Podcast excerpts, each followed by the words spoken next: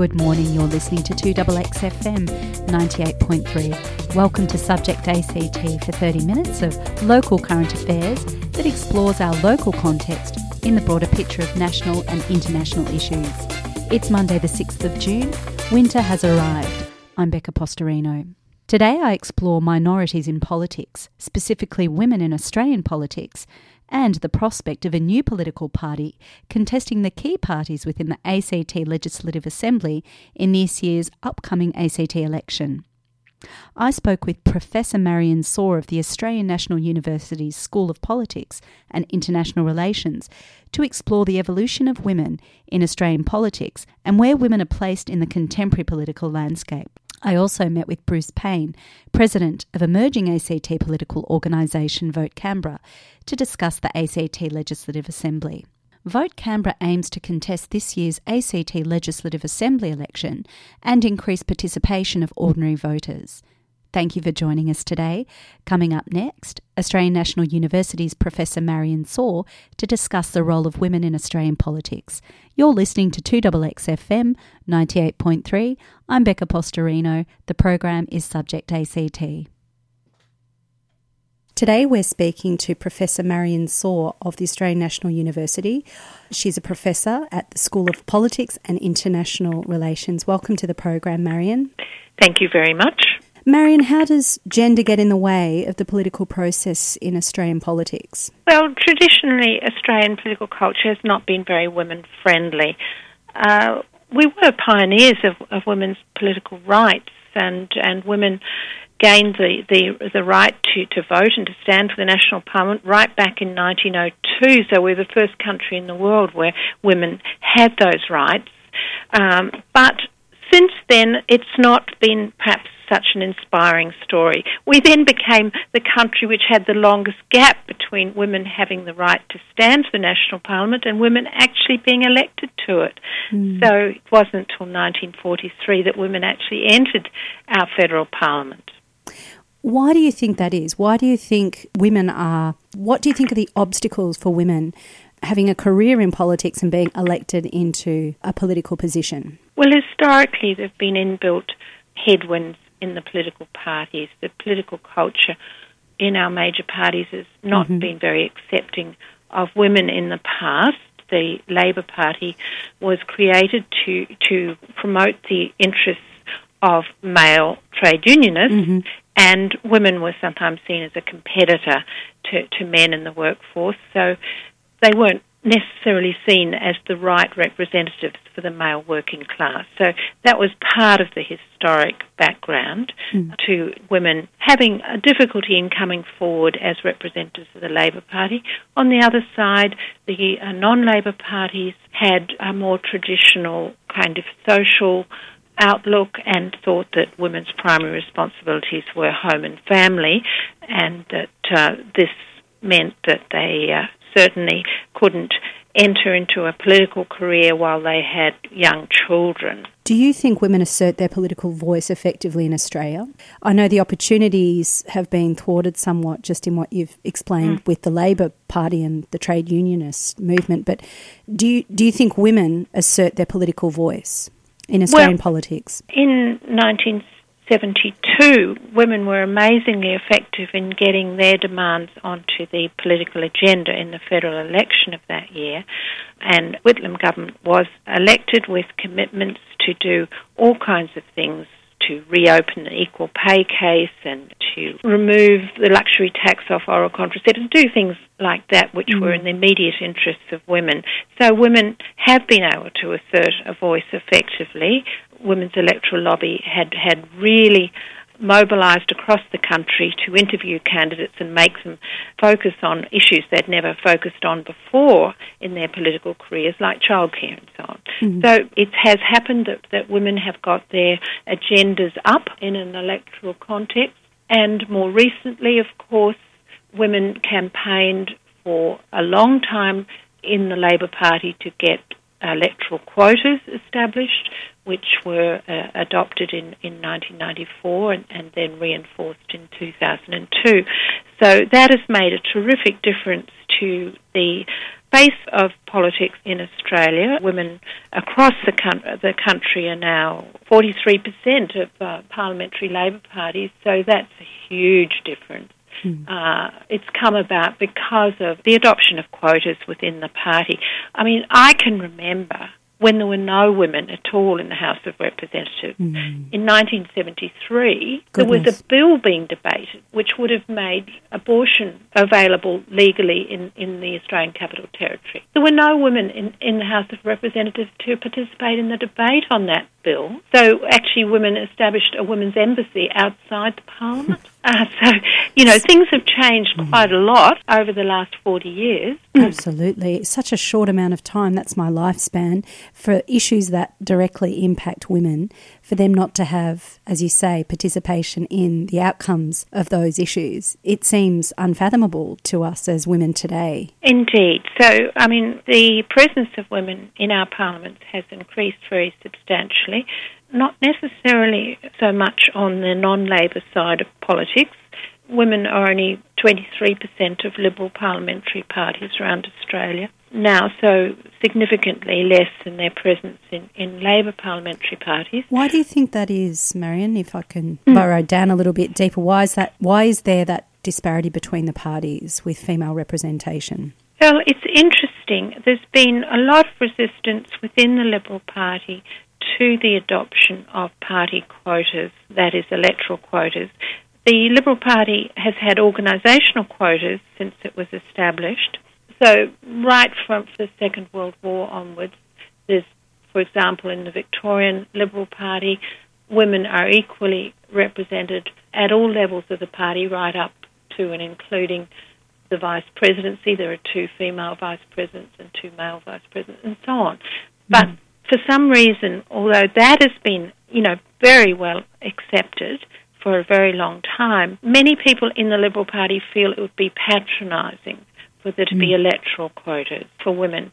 The Liberal Party did make some strenuous efforts in the mid 90s to increase the number of women candidates, and that resulted in, in a big upsurge in Liberal women in the federal parliament after the 1996 election. But things then went backwards after that. I mean, it has been very frustrating for a number of women in the Liberal Party mm. who have called, you know, on repeated occasions for the Liberal Party to look seriously at, at measures mm. such as, as targets with definite monitoring measures and mm. so on to keep the eye on the ball in mm. terms of, of women candidates. I mean, Senator Judith Troeth made this kind of call and put out a research paper on, on quotas for, for women in the Liberal Party, and, and Sharman Stone has called for this more recently. Do you think that within the Liberal Party there is an invisible wall for women to actually overcome? What are the obstructions for them to actually engage? Is it women's desire to participate, or is it within the system there's those invisible and unspoken things that just inherently thwart women from participating? Is there something that you can put your finger on at an academic level? I think there's been continuing issues with the, the culture of the party to do with social conservatism and so on. Mean, until very recently, women candidates for pre-selection were still being asked what they'd do with their children and things like this. So, I mean, there were those kind of headwinds in the in, in, mm. in the mm. party, despite the fact that there were strong women in the party organisation. Do you think there's, in your view, from your research, do you think that there is an inherent political cultural shift that we need to take in Australia in order to embrace or invite women into the political domain? Well, I think there's a lot we could do to make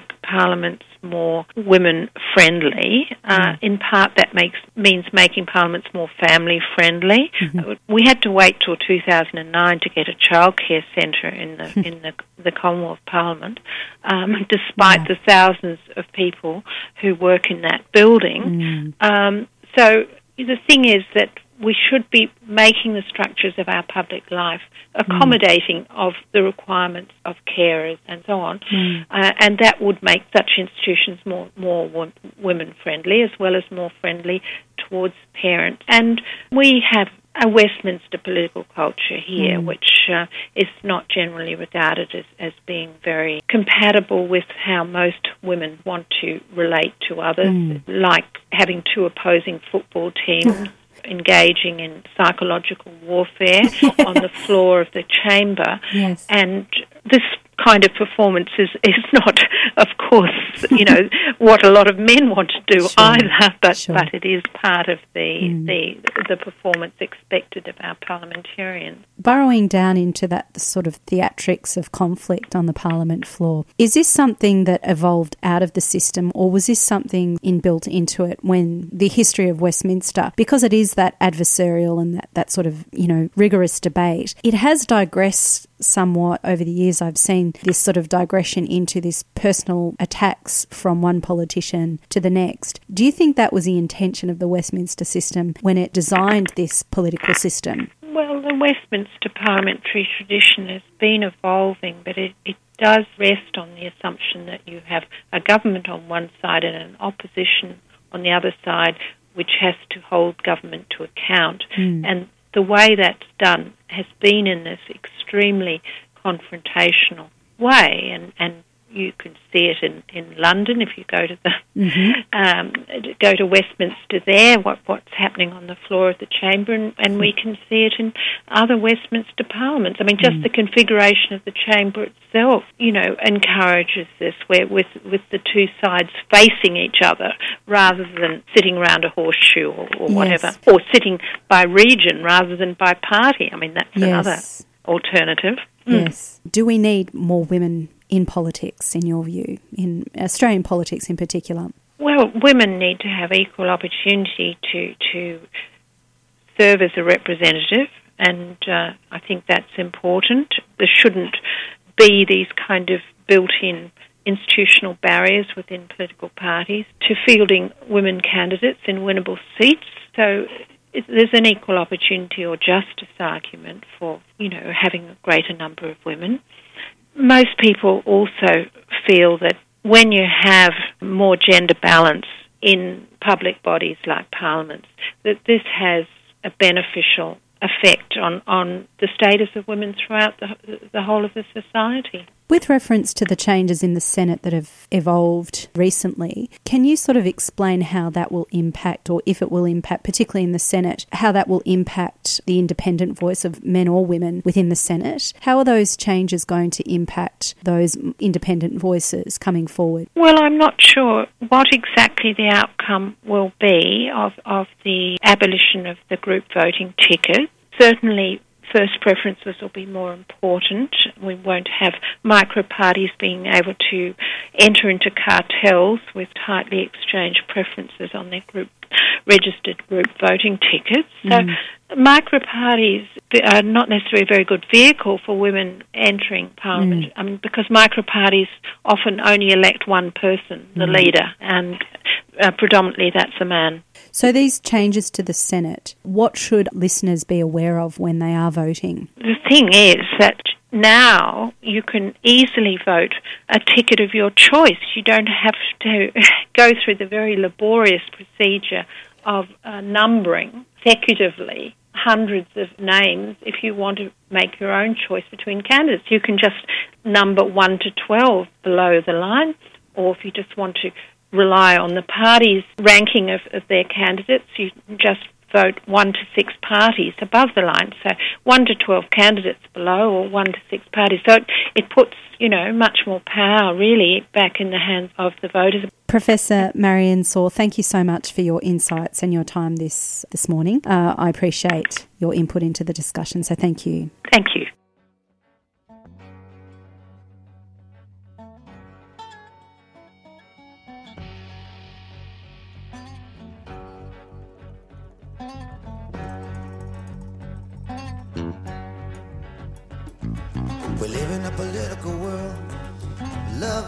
Have any place. We're living in times when men commit crimes and crime don't have a face.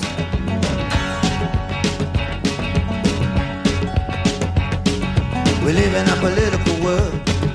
Icicles hanging down. Wedding bells ring and angels sing and clouds cover up the ground.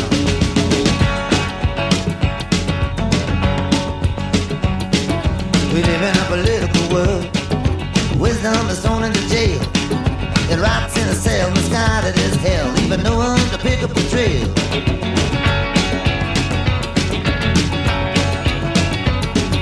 We live in a political world where mercy walks the plank. Life is in mirrors, death disappears up the steps of you, the nearest bank.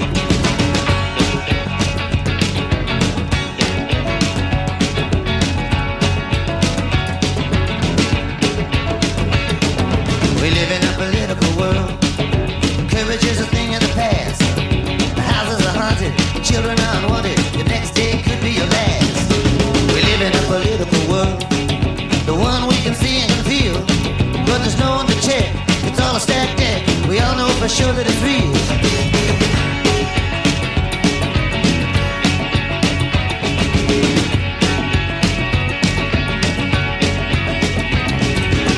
In a political world. The cities of a lonesome fear.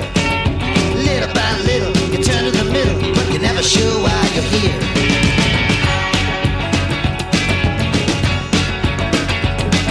We live in a political world. Under the microscope, you can travel anywhere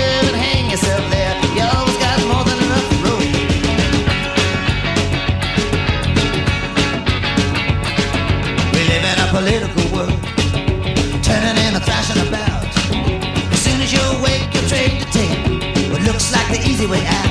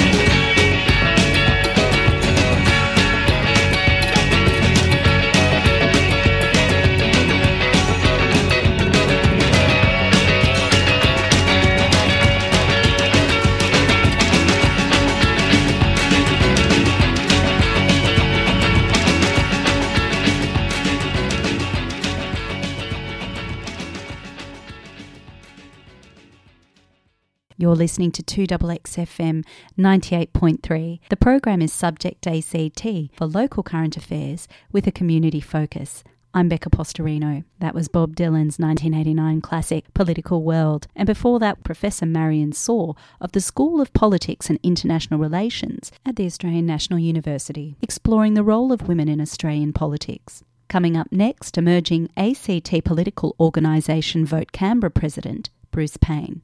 Thanks for your company today on Subject ACT 2XXFM 98.3. I'm Becca Postorino.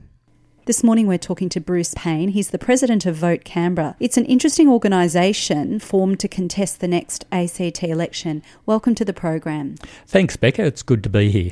Can you please explain what your organisation is about and why you're wanting to contest the next ACT election? Vote Canberra was formed late in 2015, and its sole objective is to contest the next ACT Legislative Assembly that's scheduled for uh, October this year, so 2016. And essentially, the you know the key motivation for forming Vote Canberra was to increase the participation by ordinary voters into in the broader democratic process in the ACT. Why do we need to increase that participation in your view? Oh, well, currently what happens in the ACT, but also in you know most other elections, but let's just in Australia, but let's just focus on the ACT, is that virtually all of the candidates who who will stand in the ACT Legislative Assembly come from one of the three major political parties, so that's uh, Labor, Liberal, and the Greens, and so nearly all of the candidates are selected by the party insiders from those existing political parties. The only role for the general voter is to pick between those candidates. For a person in the street who wants to have a say in, in who stands as a candidate, they get virtually no say. And all voters do is pick between Liberal, Labor, or Green candidates with a couple of others thrown in, you know, right hmm. at the end. As you explained off air, pre selection is a quintessential change that you're looking to put forward and contest the current pre selection process. That's what you're offering for members of your political party, and you need 100 people to be part of this political party. Is, is that correct? That's correct. Currently, Vote Canberra, it's been formed as an incorporated association, so it's you know got a legal entity much the same as any or a local club. And the key offering that we're making to people is that if any voter in the ACT joins Vote Canberra, they get to have an equal vote in picking our candidates for the ACT Legislative Assembly. In terms of pre selection, we talked a little bit about this. Traditional path for candidates to be elevated into that position is to be pre selected, which isn't a process that is generally open to the public. Is that your key issue with the current system of, of voting in the ACT? Yeah, that's right. That's that's the sort of starting point that no one, or it's very difficult for the average person or for the ordinary voter to go and uh, join a traditional political party. You know, spend their time there, possibly get put their hat in the ring for pre-selection, and then to uh, actually win pre-selection. It's almost mission impossible. Mm. That's why we basically see very low membership of political parties in the ACT ACT and around Australia, but also basically the party insiders and the party machines pick all the candidates and then more generally cast a, quite a big pall over our uh, democracy. This is a question of democracy as a larger question, isn't it? That's exactly right, Becca, because essentially, you know, when people think about it, what they find is that there's a very small pool of people who stand for pre-selection. Even fewer of them actually become nominated as a, candidate, as a candidate, and then the rest of the voters essentially are faced with a fait accompli. They have to pick between that small pool. And furthermore, even when they're when people are elected to the Assembly, often the party machines exert a lot of control over what happens. So politics in the ACT Legislative Assembly tends to be largely party politics, you know, driven by the party machines and perhaps people could argue serving their interests rather than being focused on serving the community. Do you think the political process is worth participating in from your point of view? Oh, absolutely. There's, you know, basic politics and the Assembly play an absolutely key role in uh, setting priorities for the community, right? There are choices that need to be made. So, in no way are we advocating the abolition of government or a smaller role for the public sector. What we're, what we're advocating is essentially that uh, there be much more participation by ordinary voters in the political process. So so you're encouraging participation by offering a more transparent approach to political party. I understand that membership is free in your political party. This is an important issue or an important point to make. Why have you made this free. Yeah, look, the uh, that's correct, Becca. There's no financial cost in joining uh, Vote Canberra. You can go to our website, which is votecanberra, one word, .org.au. You simply fill out a form there. We need to collect that information so that we can apply for registration as a political party. There's no cost, and the essential reason why we did that was to try to grow the party as quickly as possible, because what we want is as many people as possible to be choosing our candidates, and hopefully at least some of them them will consider standing uh, as a candidate themselves. So we, we're really on about increasing the say or the influence of ordinary voters over the political process and to get some of them into the assembly, hopefully. I understand you're seeking equal representation of genders. Why have you chosen this? We are, that's correct. So Vote Canberra's intention is to stand two people in each of the five electorates that uh, will be contested for the ACT uh, Legislative Assembly election and those two will be one male and one female, and we will have a separate pre-selection ballot for each for men and for women in each of the five electorates. And what will the pre selection process be within Vote Canberra? It will be completely open. It'll be uh, it will be a secret ballot, so there won't be any of this anything that uh, happens in some other parties where people have to declare how they voted. So we'll have a, a secret ballot. It will be open to all members of Vote Canberra, who all, people who are a member when we start our pre-selection process. That's just an administrative technicality, and we'll be conducting that in a in a completely transparent and open manner. An important point is that the uh, committee of Vote Canberra they are not allowed to uh, stand for pre-selection. They can't nominate anyone. We're simply here to uh, run the process. Your administrators separate from the candidates or the potential candidates yourself, and you've kept that distance to uphold the democratic process. That's correct. We're simply administrators. Another way of thinking about it is that we're administering the platform, and that the candidates, uh, anyone who wants to put their hand up for pre-selection, will be treated absolutely equally as any other person. So, what kind of candidates or who are you looking for? Ah, well, we in uh, very consistent with our ethos of trying to attract a wide range of people. We're open to uh, any candidate to come along. So if people are thinking of uh, putting their hat in the ring, or perhaps standing as an independent, or if they have a particular issue that they uh, think is important, they should get in contact with us. There will be some requirements along the line, but none of them are onerous, and they're all designed to increase the transparency. So, in particular, all candidates for pre selection will be required to make a brief written statement. So, to produce that, that will be made public both to Vote Canberra members and to all voters in Canberra. So, you know, there are some things there so that people know what the candidates stand for, but there's no inside dealing, you know, there's no sort of factional representation, there are no third parties who have influence over Vote Canberra. That's one thing I should stress. Vote Canberra and its, well, the Committee of Vote Canberra and the organisation is completely independent of any existing political party and any other organisation in the ACT. So we have no links whatsoever. The rules that we mentioned off air before you've you've lodged them, or you did mention it briefly at the beginning of our introduction. What are these rules to give an insight into the organisation? Mm. They are worth mentioning in the sense that Vote Canberra, its legal status is that of an incorporated association. So many associations and clubs around the ACT share that base. So most of the rules are about formalities, about how the committee's elected, da da da da da. By the way, the committee is faces election at every every year, so the members will decide the committee once the first AGM is held. Probably the most relevant part of the rules for people thinking of standing is how we're going to pre-select candidates, but it's essentially, as I understood, there'll be a ballot open to all members of uh, Vote Canberra, a secret ballot, much like you know an election that's held anywhere else. Mm-hmm. What are you hoping to achieve by being a presence in the political landscape of ACT? That's a really good question, Becca. Essentially, what we're offering is some diversity so that uh, what's happened in recent elections for the ACT Legislative Assembly is that the number of independents has generally declined and the dominance of the three major political parties has become almost exclusive. So if you have a look at the current Legislative Assembly, there's eight Labor, there's eight Liberal, and there's one Green, being uh, Shane Rattenbury.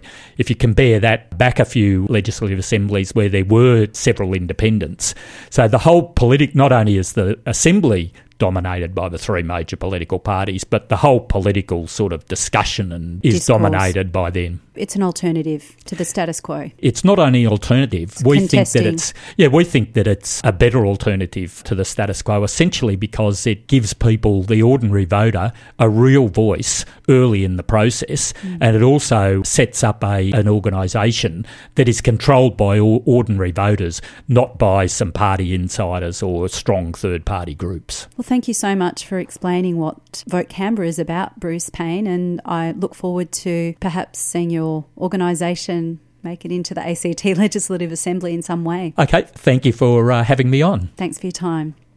You're listening to Local Current Affairs program Subject ACT on Canberra's iconic and independent community radio station 2XXFM 98.3. That was Bruce Payne, president of emerging ACT political organisation Vote Canberra, who hopes to contest the ACT Legislative Assembly at this year's upcoming election. Next week, we deconstruct Katy Gallagher's interaction with Senator Mitch Fifield earlier this year and meet Green Senate candidate Christina Hobbs. On Tuesday's edition of Subject ACT, Doug Dobing revisits his interview with Lifeline's Canberra CEO Pauline Thornlow on Lifeline's crisis support and suicide prevention service. Thanks for your company today on Subject ACT. Join us each weekday from 8:30 till 9 a.m. for community current affairs. Or stream us live on www.2xxfm.org.au backslash listen. Coming up next, topical storytelling all the best from Community Radio Network. I'm Becca Postorino. Enjoy your day.